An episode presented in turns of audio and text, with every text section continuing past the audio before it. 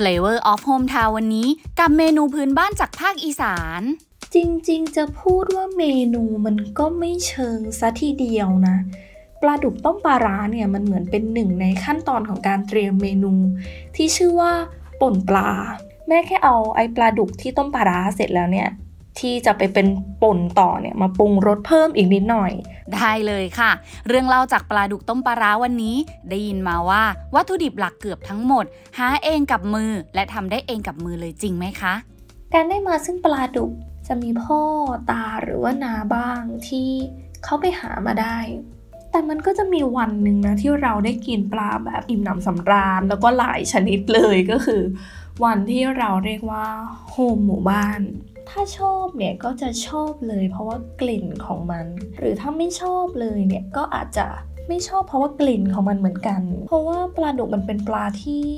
มีกลิ่นและรสสัมผัสที่เป็นเอกลักษณ์มากๆ เมนูที่หน้าตาไม่โสภาแต่รสชาติก็พาให้คิดถึงบ้านได้มากกว่าเมนูไหนๆ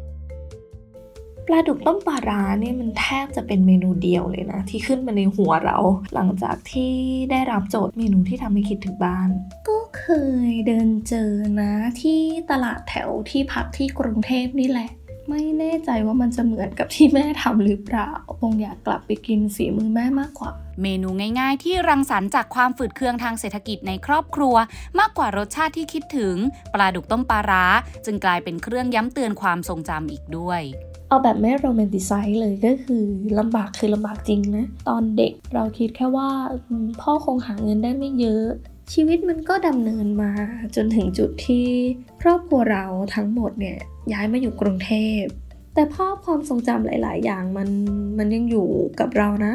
โดยเฉพาะเมนูอาหาร พบกับเรื่องเล่าจากปลาดุกต้มปลาร้า จากคุณเอ อัชราคมณีก๊อปปี้ไรเตอร์วัย 26 ปี ภูมิลำเนาจากจังหวัดมหาสารคาม มาฟังเรื่องเล่าจากเมนูง่ายๆ ที่เกิดจากการรังสรรค์ของคุณแม่ แต่กลับเป็นเมนูโปรด และทำให้คิดถึงบ้านได้มากที่สุด เมนูที่วัตถุดิบหาได้จากท้องนา ปลาดุกที่ได้จากการโฮมกันของคนในชุมชน และปลาข่อนที่นำมาหมักเป็นปลาร้าติดครัวเรือน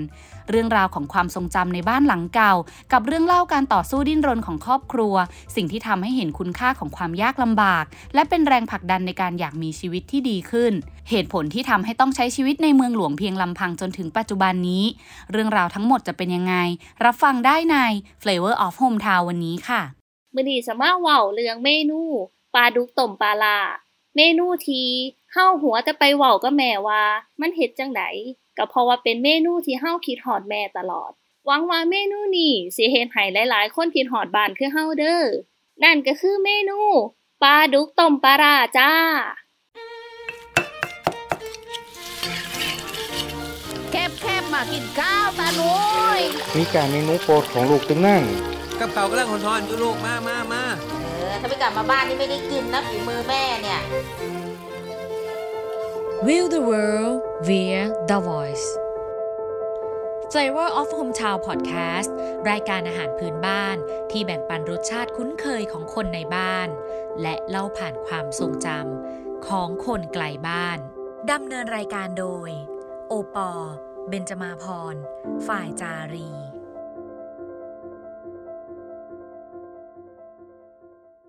เปิดการพูดคุยกันมานะคะ คุณเอก็เล่าให้เราฟังเลยค่ะว่า ปลาดุกต้มปลาร้าเนี่ยคือความไม่สมบูรณ์ของเมนูอาหาร คือการที่คุณแม่นะคะ ประยุกต์อาหารให้ลูกกินได้ง่าย ๆ ซึ่งก็ทำง่าย ๆ แต่กลับกลายเป็นจานโปรดที่คิดถึงที่สุดจนวันนี้ค่ะจริงๆ จะพูดว่าเมนูมันก็ไม่เชิงซะทีเดียวนะ คือ เอ๊ะ แต่ว่ามันก็อาจจะเป็นเมนูได้นะ ก็เพราะว่ามันถูกปรุงแล้วก็พร้อมเสิร์ฟโดยแม่นะ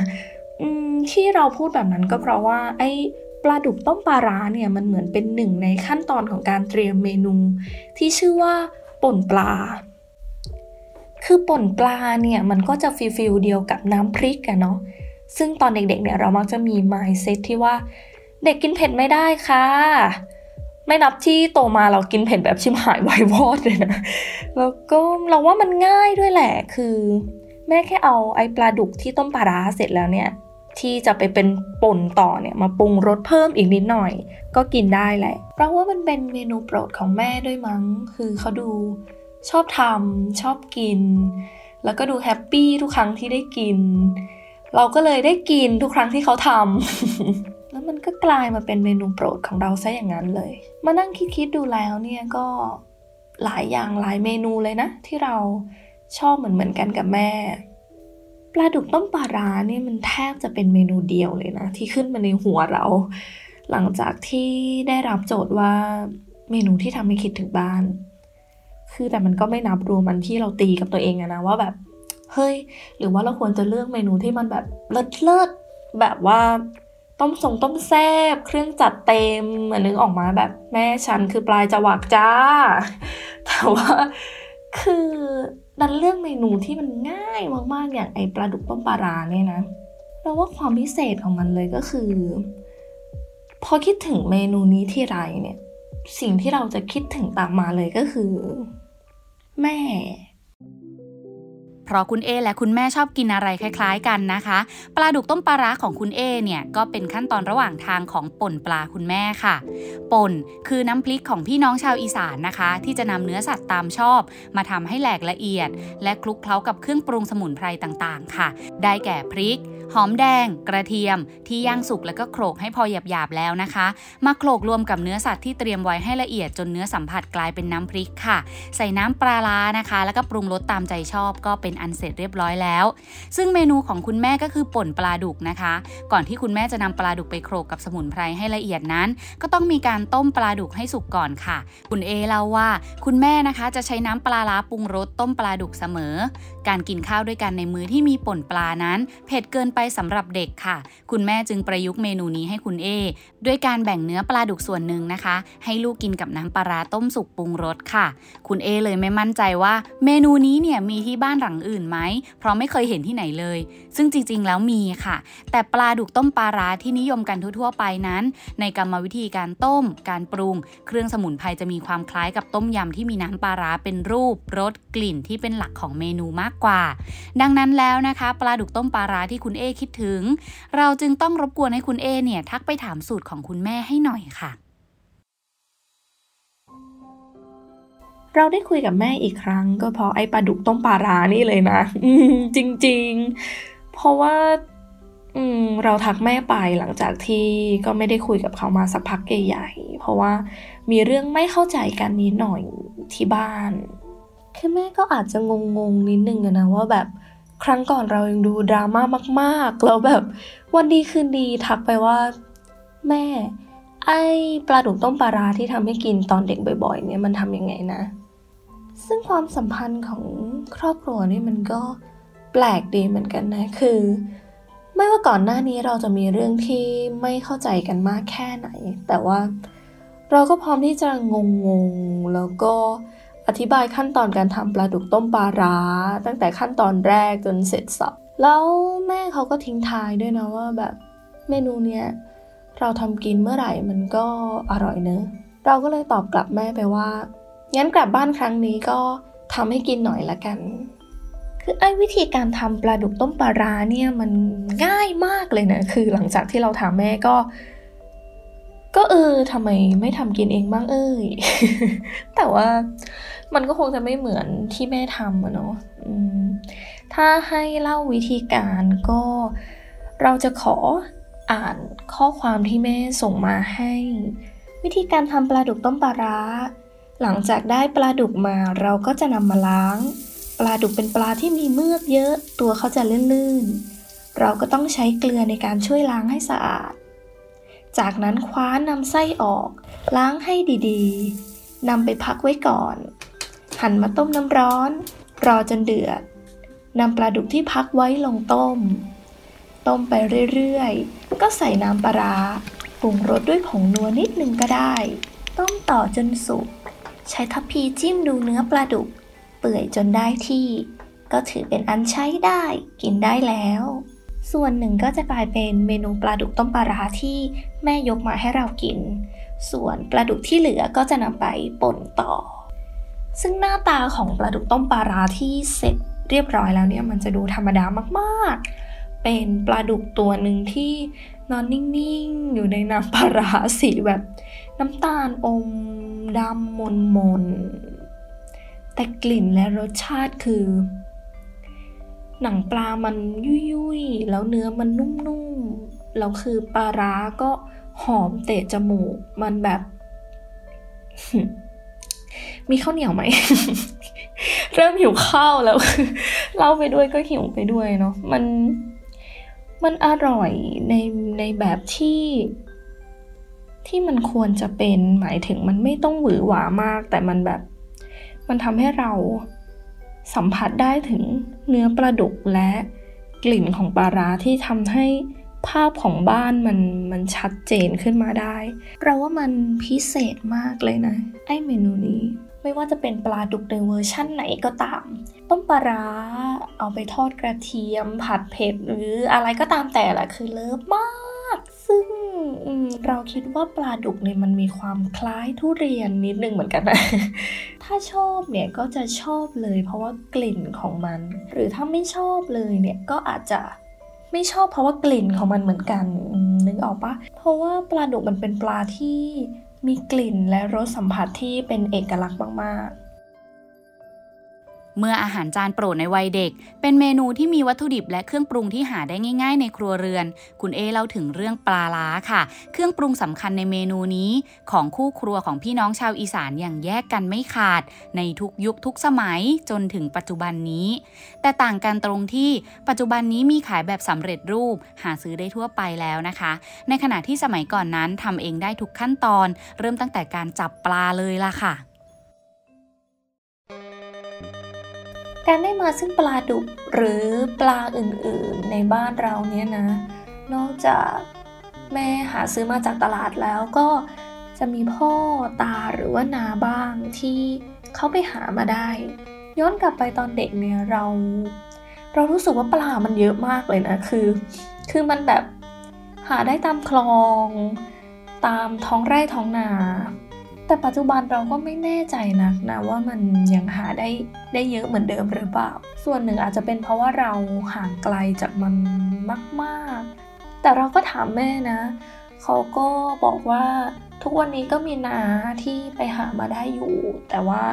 ก็อาจจะไม่ได้เยอะเท่ากับตอนที่เราเป็นเด็กแล้ว ปลาที่เราจำได้เลยว่ามันมันเยอะมากแล้วเราก็เหมือนมีโอกาสได้ไปจับมันด้วยตอนเด็กๆเนี่ย เขาจะเรียกว่า ปลาขอนปลาขอนคือปลาที่อยู่ตามน้ำขังในพื้นที่นาอืมมันก็จะเป็นปลาที่ไม่ได้แบบไม่ได้ตัวใหญ่เวอร์วังอะไรเนาะ มีทั้งปลาเล็ก ปลาซิลปลาสร้อย ปลาดุก ปลาเข่ง ปลาเข่งคือปลาหมอนะ ที่เราจะสามารถหามาแล้วก็นำมาปรุงเป็นปลาราที่อยู่ติดบ้าน ที่พูดว่าปลาราติดบ้านเนี่ยก็เพราะว่า เราว่าปลาร้ามันเป็นเหมือนเครื่องปรุงที่ต้องมีติดบ้านทุกหลังของชาวอีสานเลยก็ว่าได้นะ คืออย่างน้อยมันต้องมีสักหนึ่งหายหนึ่งกระปุกแหละแน่ ๆ ในครัว เพราะว่าเกือบจะทุกเมนูเลยนะ ที่มันใส่ปลาร้าส้มตำน้ำพริก ต้มผัดแกงทอดหอมอร่อยในพริบตาคือใส่ปลาร้าหมดเลย แล้วก็ เราจำได้ว่าตอนเด็กเนี่ยมันมีกระปุกสีขาวของแม่วางอยู่ในครัว แล้วก็เขาเป็นคนทำเองด้วย ก็คือเอาปลาขอนที่ได้มานั่นแหละมา ใส่เกลือใส่รำแล้วก็หมักไว้อะไรเงี้ยแล้วก็ได้ปลาราเป็นเครื่องปรุง แต่ปัจจุบันเราว่าน่าจะซื้อเอาแล้วนะ คือถ้าจะทำจริง ๆ ก็อาจจะเป็นร้านที่เขาทำนะเนาะแต่ว่าตามบ้านก็อาจจะไม่ได้ทำเองแล้ว อาจจะด้วยปลาขอนมันไม่ค่อยมีแล้วด้วย แล้วก็บ้านเราก็ไม่ได้ทำนาแล้วด้วย มันก็เลยไม่ได้ทำปลาราไปด้วย แต่มันก็จะมีวันหนึ่งนะที่เราได้กินปลาแบบอิ่มหนำสำราญแล้วก็หลายชนิดเลยก็คือ วันที่เราเรียกว่าโฮมหมู่บ้านโฮมเป็นภาษาอีสานแปลว่า การรวมตัวกันเพื่อที่จะ เหมือนลงขันทำอะไรสักอย่างใช่ แล้วก็การโฮมหมู่บ้านนี้ก็จะเป็นการลงขันกันไปช่วย เอาปลาที่อยู่ในบ่อของหมู่บ้านเนี่ยขึ้นมา แล้วก็แจกจ่ายกันตามเงินที่ลงไปแบบ 100 ได้1โล200 ได้ 2 โลอะไรประมาณเนี้ยก็จะเป็นคละคละปลากันไป ซึ่งในนั้นก็อาจจะมีทั้งปลาดุก ปลาหมอปลาเข็งปลาที่มันค่อนข้างตัวใหญ่นิดนึงอะเนาะ ที่ใหญ่กว่าตัวปลาคอน ทุกวันนี้ไม่แน่ใจนะว่ายังมีการโฮมอยู่ไหม เพราะว่าเราก็กลับบ้านในช่วงที่เป็นเทศกาลน่ะเนาะการโฮมมันก็เราไม่แน่ใจว่ามันมันมีขึ้นในเดือนอะไร หรือว่าวันไหนปีหนึ่งก็อาจจะ 1-2 ครั้ง แต่ถ้าบ่อในหมู่บ้านไม่ได้มีปลาเหมือนเดิมแล้วก็ การโฮมก็อาจจะไม่มีแล้วก็ได้ งานโฮมในหมู่บ้านของพี่น้องชาวอีสานนะคะ เกิดขึ้นได้ทุกโอกาส ขึ้นอยู่กับบริบทและประเพณีของแต่ละหมู่บ้านเลยค่ะ ในบางพื้นที่นะคะก็จะมีงานโฮมเอาบุญ คือการรวมตัวกันฟังเทศทำบุญ ช่วยกันทำนุบำรุงศาสนาพุทธ ซึ่งก็จะจัดขึ้นในวันสำคัญทางศาสนาค่ะ หรือในบางพื้นที่ก็จะมีการตุ้มโฮมกันของพี่น้องชาวอีสานที่ไปอยู่ต่างภูมิภาคนะคะ เพื่อเป็นการรวมตัวพบปะสังสรรค์กันอย่างอบอุ่นนั่นเองค่ะ รวมถึงงานโฮมเอาปลาในชุมชนของคุณเอก็นับว่าเป็นการรวมตัวกันของคนในชุมชน เพื่อลงขานเงินทุนนะคะ ให้ลุงป้านาอาที่แข็งแรง มาลงแรงจับปลาในบ่อสาธารณประโยชน์ของชุมชน แล้วก็แบ่งปันปลาที่จับมาได้ให้แต่ละบ้านไปทำกินกันค่ะ ซึ่งปลาที่แต่ละบ้านได้มานะคะ ก็จะถูกนำไปทำเป็นสารพัดเมนูเลยค่ะ รวมถึงนำไปเป็นวัตถุดิบอูมามิแสนสำคัญประจำภูมิภาคอย่างปลาร้า มาฟังคุณเอเล่าต่อถึงความพิเศษของปลาร้ากันค่ะ วัตถุดิบสำคัญที่มีรูปรสกลิ่นที่เป็นเอกลักษณ์เฉพาะตัว จะมาเป็นปลาร้าเหมือนกันไม่ได้ ต้องใช้คำนี้ คือจะบอกว่าปลาร้ามันมีความ Amazing อยู่ในตัวสูงมากนะ เพราะว่ามันไม่ได้เหมือนกันทุกที่อะถึงแม้ว่ามันจะเรียกว่าปลาร้าเหมือนกันก็ตามนะทำจากปลาต่างชนิดกัน ระยะเวลาการหมักต่างกัน หรือเอาไปปรุงเป็นเมนูที่ต่างกันเนี่ยเราว่ามันมันก็ไม่เหมือนกันแล้วอะ่ะ อืมใช่ คือมันจะมีปลาร้าที่ ที่มันหน่งหน่งหน่งหน่งก็คือมันจะแบบกลิ่นแบบแบบปลาร้าแบบตะโกน ซึ่งสารคามส่วนใหญ่จะเป็นแบบนั้น แล้วก็จะเป็นปลาร้าตามกรุงเนี่ยก็จะมีความซับซ้อนลงมาหน่อยหวานหวานอะไรเงี้ยเนาะปลาร้าที่นำไปทำเป็นปลาจอมก็จะมีความเปรี้ยวอยู่ในตัว ซึ่งปลาดุกต้มปลาร้าเนี่ยก็ ก็จะเป็นอีกกลิ่นหนึ่งก็คือกลิ่นของปลาดุกที่เคล้ากับกลิ่นของปลาร้า มันก็จะมีความความหอมในแบบของมัน เมื่อยุคสมัยเปลี่ยนไป ที่มาของปลาร้าก็เปลี่ยนตาม จากเป็นเครื่องปรุงที่พี่น้องชาวอีสานหมักกันได้เองทุกบ้าน ก็กลายมาเป็นสิ่งที่ต้องซื้อสำเร็จรูปตามตลาดไปแล้ว ที่จะใกล้เคียงกับความทรงจำมากที่สุด ก็หาได้ตามตลาดนัด หรือตลาดสด ที่พอจะมีแม่ค้าพ่อค้าหมักปลาร้าเองแบบ homemade วางขายให้เห็นกันอยู่บ้างนะคะ ซึ่งในกรุงเทพมหานครนี้ก็ไม่ง่ายที่จะเจอแล้วค่ะ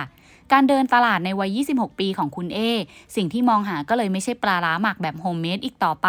แต่เป็นปลาดุกต้มปลาร้าต่างหาก คือสิ่งที่เธอคาดหวังจะได้พบกันอีกครั้งมากที่สุด ก็เคยเดินเจอนะที่ตลาดแถวที่พักที่กรุงเทพนี่แหละ ความตั้งใจก็อาจจะเป็นการไปมองหามันจริง ๆ เพราะว่าอยากกินไม่ได้กินนานมาก ก็เจอ ที่ร้านประมาณว่าเขาทำน้ำพริก แล้วก็ผักลวกขาย ก็มันคือปลาดุกที่จะนำไปทำเป็นป่นต่อนั่นแหละแบบที่เราเล่าให้ฟัง แต่ก็ไม่ได้ซื้อมากินนะ ส่วนหนึ่งก็อาจจะเพราะไม่แน่ใจว่ามันจะเหมือนกับที่แม่ทำหรือเปล่า แล้วก็คงอยากกลับไปกินฝีมือแม่มากกว่า แม้ปลาดุกต้มปลาร้าที่คิดถึง จะเป็นรสชาติเบาๆ ที่แม่ทำให้กินได้ง่าย ๆ ในวัยเด็ก แต่สิ่งที่เปลี่ยนไปจากเด็กหญิงเอในวันนั้น คือปัจจุบันนี้สามารถกินรสจัดได้มากขึ้นแล้วค่ะ คุณเอบอกกับเราว่า รสนิยมเรื่องการกินอาหารรสจัดนี้ ได้รับอิทธิพลมาจากการเป็นลูกอีสาน วัฒนธรรมทางรสชาติ ส่งผ่านเมนูต่างๆ ที่หล่อเลี้ยงให้เธอเติบโตมาจานแล้วจานเล่าตลอด 20 กว่าปีค่ะ อาหารอีสานเนี่ย 90%เลยนะ เราว่าที่มันจะรสจัดอะส่วนอีก 10%ก็คือรสจัดแต่ว่าน้อยลงหน่อย อืม ส้มตำเอ่ยต้มแซบเอ่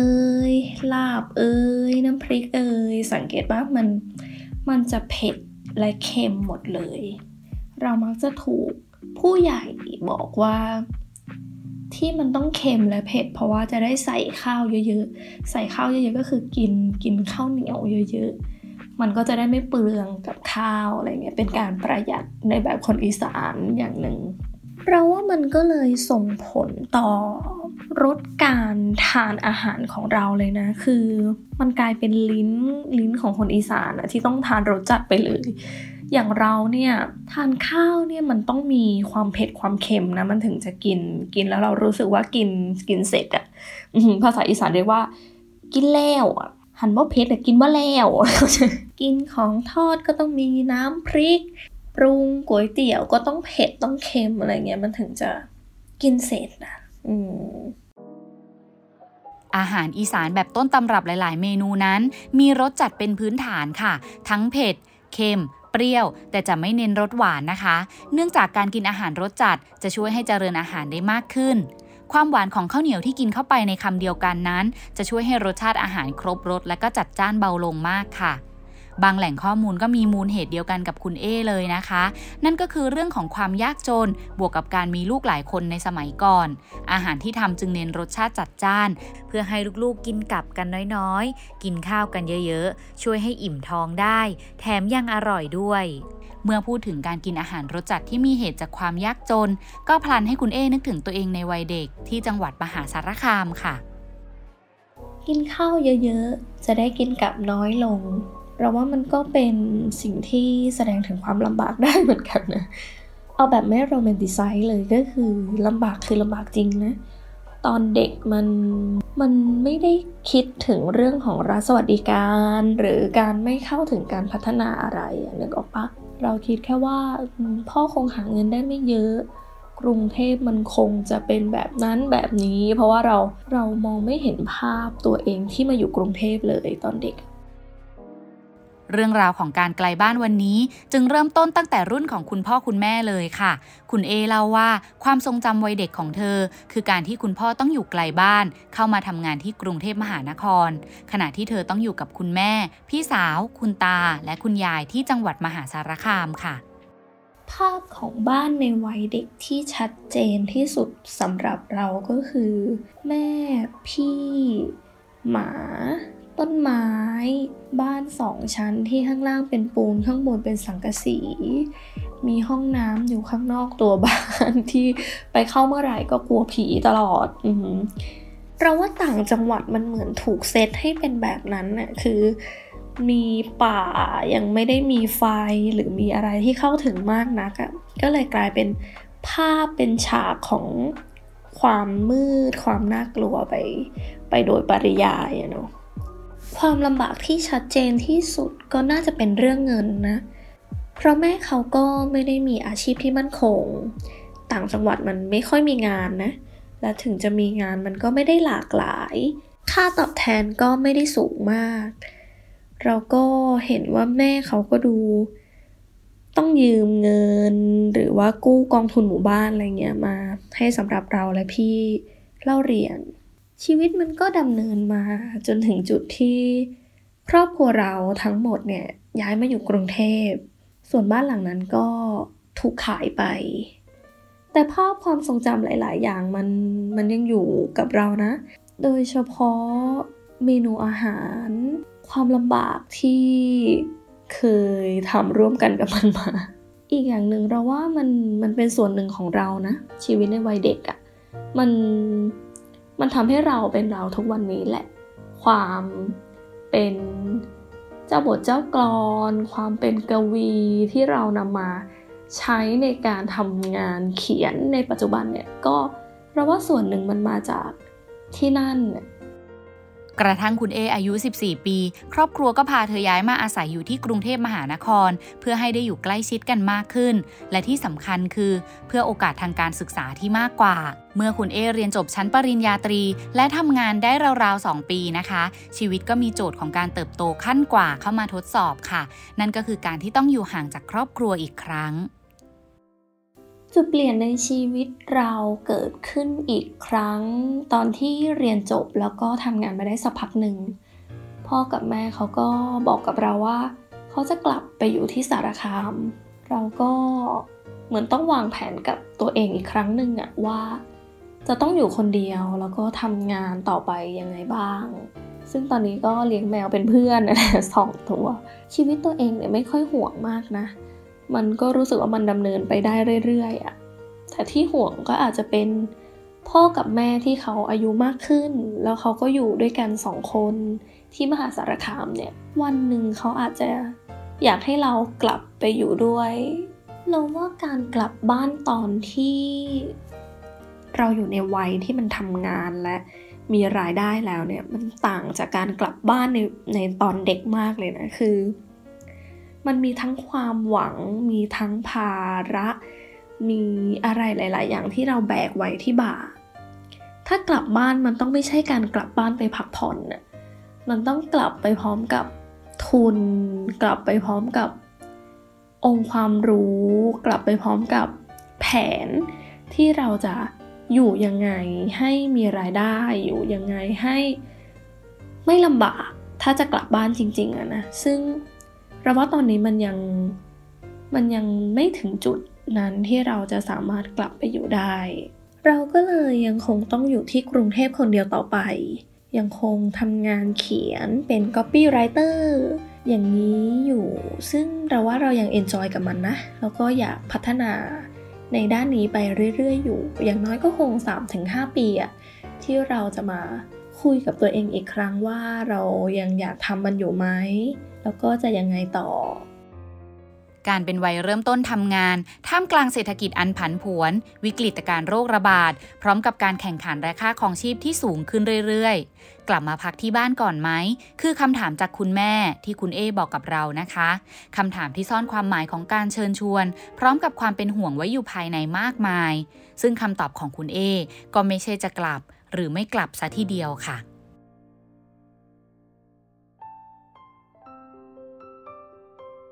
แต่ก็ไม่ได้หมายความว่าการกลับบ้านไม่ได้อยู่ในแผนของเราเลยนะ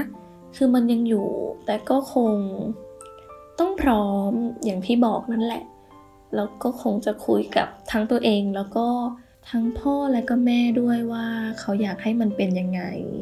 ก็คงหาจุดที่มันลงตัวกับชีวิตเรามากที่สุดแหละ จริงๆ เราต้องขอบคุณโอปอมากเลยนะที่ชวนเรามาคุยเรื่องนี้ ถ้าไม่ได้นับเรื่องที่ว่าการกลับบ้านมันคือแผนที่แบบการคุณต้องไปใช้ชีวิตอยู่ที่สารคามแน่นอนจ้า จนกลายเป็นความกดดันเนี่ยเราว่าเราชอบความรู้สึกตอนที่ได้กลับบ้านนะ ความรู้สึกตอนที่ได้นั่งรถทัวร์แล้วก็มองข้างทาง แล้วก็นึกถึงภาพของบ้านที่กำลังรอเราอยู่ที่ปลายทาง คือแม่ที่กำลังทำปลาดุกต้มปลารารอ มีหมาที่คงจะดีใจมากๆที่ได้เห็นเรา มันเป็นภาพที่เราว่าเราจะมีความสุขที่ได้เจอมันนะแล้วการที่ได้คุยกับโอปอวันนี้ถึงเมนูที่ทำให้คิดถึงบ้านเราว่ามันเหมือนกันที่เราได้เดินทางกลับไปบ้านอีกครั้ง ถึงแม้ว่ามันจะเป็นแค่ในความคิดหรือการต้องนั่งนึกย้อนวัยเด็กอะแต่เราว่ามัน ปลายทางมันคือการที่เราถึงบ้านแล้วนะ ในความคิดถึง กรุงเทพมหานคร เมืองที่รวมนักล่าฝันจากทั่วทุกภูมิภาค ให้ได้เข้ามาแสวงหาโอกาส รายได้ ความมั่นคง และตัวตนในช่วงวัย ซึ่งก็ไม่มีใครตอบเราได้ค่ะว่า ที่แห่งนี้มีสิ่งเหล่านั้นอยู่จริงแค่ไหน คุณเอในวัย 26 ปี ก็แสวงหาตัวตนและโอกาส ไม่ต่างกับที่คุณพ่อและคุณแม่เป็นในช่วงวัยเดียวกันคำถามและคำตอบถึงการกลับบ้านสำหรับเราๆในวัยนี้ มักจะเต็มไปด้วยความไม่แน่นอนนะคะ แต่สิ่งที่แน่นอนคือ การได้กลับบ้านบ้างตามโอกาสสำคัญ เราจะกลับไปกินอาหารรสมือที่คิดถึงเพื่อเติมพลัง และเพื่อเปิดกรุความทรงจำในชีวิตช่วงใดช่วงหนึ่งที่ซ่อนอยู่ในนั้นเสมอ ขอให้ทุกคนที่เข้ามาฟัง ได้พบกับเมนูที่ทำให้เดินทางกลับไปที่บ้านอีกครั้ง ถึงแม้จะเป็นแค่ความคิด แต่เราว่ามันจะเป็นความคิดที่ไปถึงบ้านจริง ๆ นะ อย่างเมนูปลาดุกต้มปลาร้าของเรานี่แหละ ที่ทำให้เราได้กลับไปคุยกับแม่อีกครั้งทำให้เราได้บอกกับเขาว่า ช่วยทำให้กินอีกรอบได้ไหมทำให้เราได้อยากกลับไปที่บ้านอีกครั้งจริง ๆ แล้วมันก็ย้ำเตือนด้วยนะว่า เราจะต้องทำให้มันดีขึ้น ครอบครัวจะต้องไม่กลับไปลำบากอีก ตราบเท่าที่เราจะทำได้และความสุขยังยืนอยู่ข้างเรา Flavor of Hometown Podcast รายการอาหารพื้นบ้านที่แบ่งปันรสชาติคุ้นเคยของคนในบ้าน และเล่าผ่านความทรงจำของคนไกลบ้าน ติดตามได้ที่ www.thaipbspodcast.com แอปพลิเคชันไทย PBS Podcast หรือ Spotify, SoundCloud, Apple Podcast, Google Podcast และ Podbean ติดตามความเคลื่อนไหวได้ที่ Facebook, Twitter, Instagram และ YouTube ไทย PBS Podcast